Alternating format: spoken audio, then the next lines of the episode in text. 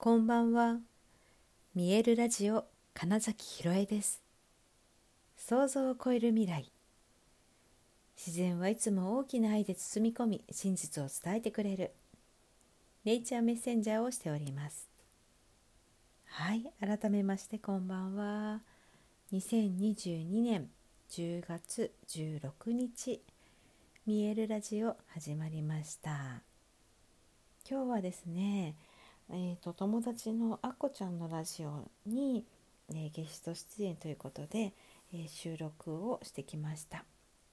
えー、あこちゃんが、えー、私を呼ぶ時の回のタイトルっていうのが「親愛なる雑談」って言っていてあの他にもねあのお友達が来て本当に雑談をする回なんですね。で、えーと、と実はあこちゃんのラジオ3年くらいやってるのかな「夢の種放送局」というところででそれが、えーと、11月で終わりになる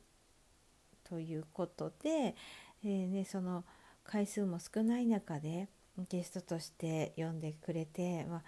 ありがたいなと思いながら、はい、お話ししてきました。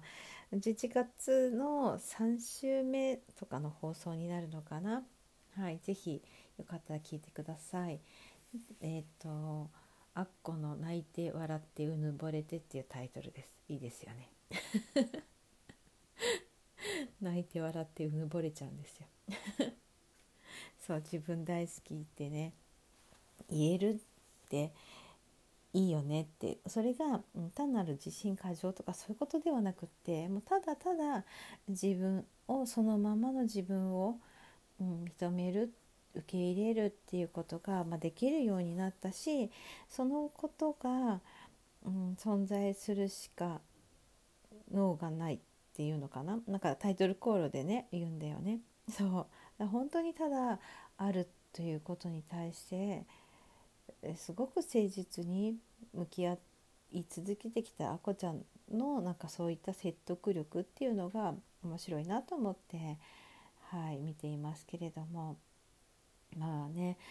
出会って多分5年か6年にはなってるんですよね。で私たちお互いにどんどんといろいろなうん進化変化を してきているなというのが今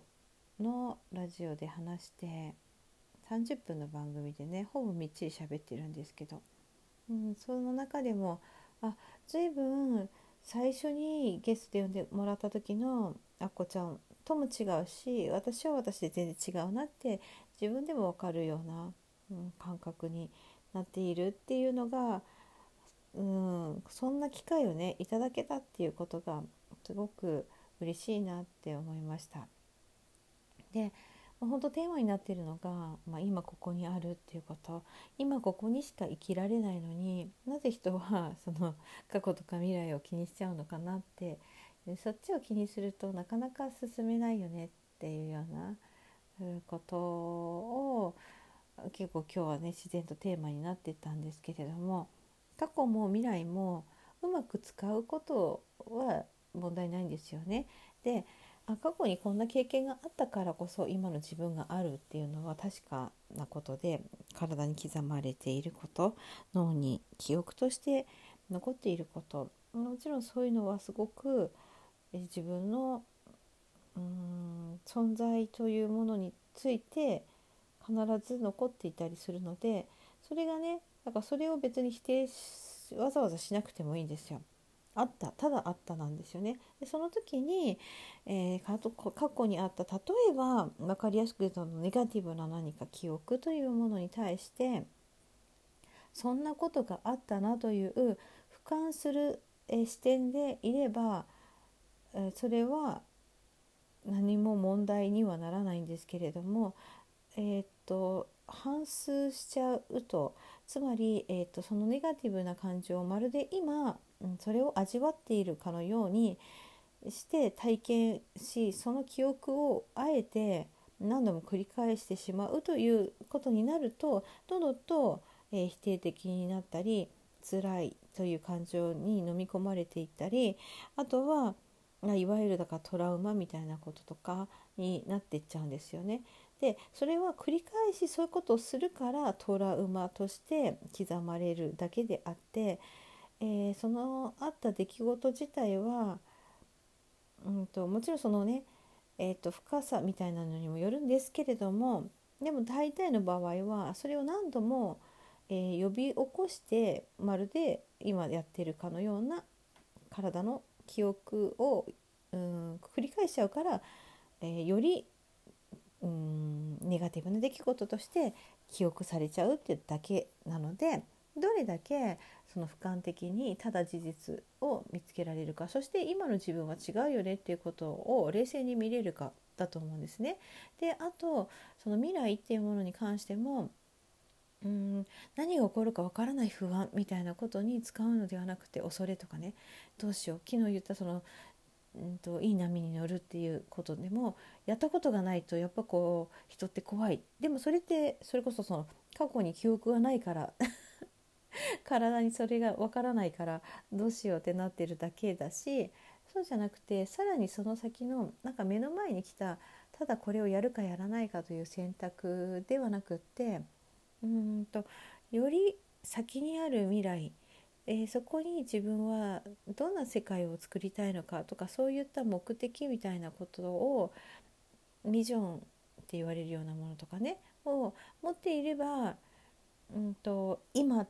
何すればいいかっていうふうに決められるんですよね。だから本当にうまく過去も未来もただ利用するだけであって結局は今ここをどうやって生きているかっていう。でそれができないとなんかねエネルギーが漏れちゃうんですよ。私よくそうエネルギー漏れ起こしてますよっていう話をするんですね。コーチングのセッションでも俳優向けのレッスンとかでも。そう。えっとエネルギーが漏れているとなんか変って思うんです人は。そう。なんか変って感じるの。でもうちゃんとそこにいるこの肉体にエネルギーが満ちているなってなるとすごい存在感を増すし、えー、言葉とかにも説得力が出るしあといわゆるオーラとか花があるみたいな状態にもなるんですね。そうその今ここっていうもののために過去と未来を使うって感じですね。で過去と未来っていうのはね存在しないという考え方もあるんですけどいろいろなね、うん、ところから言うとでも、えー、なんだろうな一応そういう時間軸で生きているというふうに大体の人が思ってると思うので一応存在するものだと思ってて いただくのでだから本当にもうだったら利用した方がいいっていうだけなんですよね。うんうん。で今ここで、えー、っとやるって言った時に何て言うのかなそのそうそうあこちゃんの言葉で言うならその頑張るっていうこと自体が価値になっちゃってる人いるよねっていうようなお話もしてたんですけれども頑張ることがあの別に悪いとかめちゃくちゃいいとかっていうことではなくってそれこそ好きなこととか将来の何か目的っていうのがあった時に今ここで、えー、必死にとかねフルスロットルで何かやるみたいな全力でっていうようなことはあると思うんです。で夢中になってる時って多分自然とそうなってるじゃないですか。今ここにしかいないないですよね。時間も忘れてっていうのはまさにその状態だと思うんですけれどもそうじゃなくって本当はやりたくないんだけどとかうーんやめたいんだけどみたいなのを無理してやってるみたいな時の頑張るみたいなことをやっちゃうと何だろうそれをやってる自分っていうもの自体をアピールしたくなっちゃうみたいな。うん、でそれめなんかすごくもったいないよねっていう話になって、うん、頑張ってることがだから別に悪いことではないんですよっていう。だけどそれをうーん多分自分もの価値が価値存在意義がそこにしかないってなっちゃうと、えっと、実はそれってエネルギー漏れしちゃうんですよね っていうかそもそもエネルギーはもう漏れてるから頑張らなくちゃみたいな、うん、風になっちゃう。だからうーんそのその頑張ることが勝ちみたいになっちゃうとあのいやそれよやらなくてもよくないみたいなことを例えば誰かに言われたり他にもっとやりたいことありそうだよって言われてもなかなか耳がなんか開かない感じになっちゃうねみたいな。話で。ただただ今を満ちた状態で生きているとなんか何かがやってきてもすぐにねはって見れたり受け取れたりするよねっていうようなことそう頑張ってるってえー、っとだからうーんって力入れてる感じ？伝わる今の音で。ね。うーんって頑張ってるっていう状態だとやっぱ体もカチカチだし、うん、なんか鎧をまとってる感じがするのでなかなかほら頑固になってるよみたいなことをね、はい、っていうイメージ。でそうすると「私今すごい頑張ってるんで」って言いたくなっちゃうんだろうねっていうこと。うん、なのでもっと柔らかく、うん、私がよく言うそのニュートラルな状態っていうので今ここを本当に自分のエネルギーに満ちてそして自分の可能性っていうのを本当に信じて自分を信じてそういう意味の自信を持って生きてるっていうのはやっぱ素敵だよねっていうなんかねそんなお話を今日はねしてきて、うん、改めてあそうやって自分もあり続けようなんてことも思いました。はいということで本日もご視聴くださりありがとうございました。2022年10月16日見えるラジオ金崎ひろえでした。